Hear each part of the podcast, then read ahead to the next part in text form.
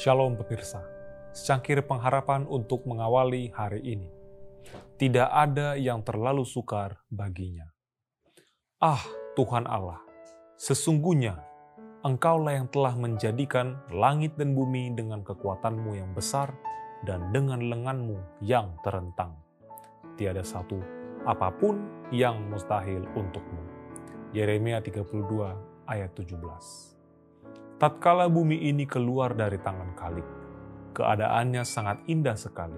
Permukaannya dihiasi gunung-gunung, bukit-bukit dan padang yang datar, diselingi oleh sungai-sungai serta danau-danau yang indah.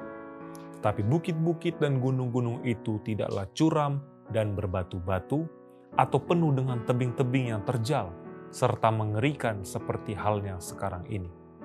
Batu-batu bumi yang tajam dan kasar terpendam di bawah tanah yang subur dan di mana-mana tumbuh pepohonan yang hijau serta segar tidak ada rawa-rawa yang menjijikkan atau padang pasir yang tandus.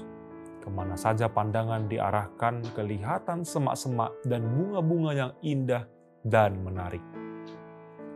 Tempat-tempat yang tinggi dimahkotai oleh pepohonan yang lebih indah daripada yang ada sekarang ini.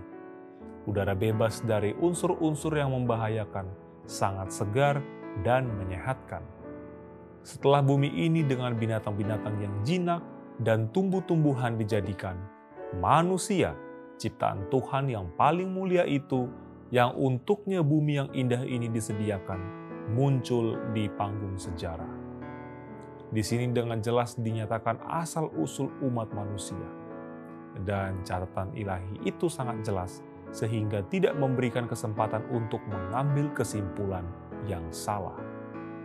Ia yang menetapkan bintang-bintang di tempat yang tinggi dan dengan keahlian yang sempurna menjadikan bunga-bunga di padang yang memenuhi langit dan bumi dengan keajaiban kuasanya, bila mana ia hendak memahkotai pekerjaan yang mulia untuk menetapkan seseorang sebagai pemerintah bumi yang indah itu.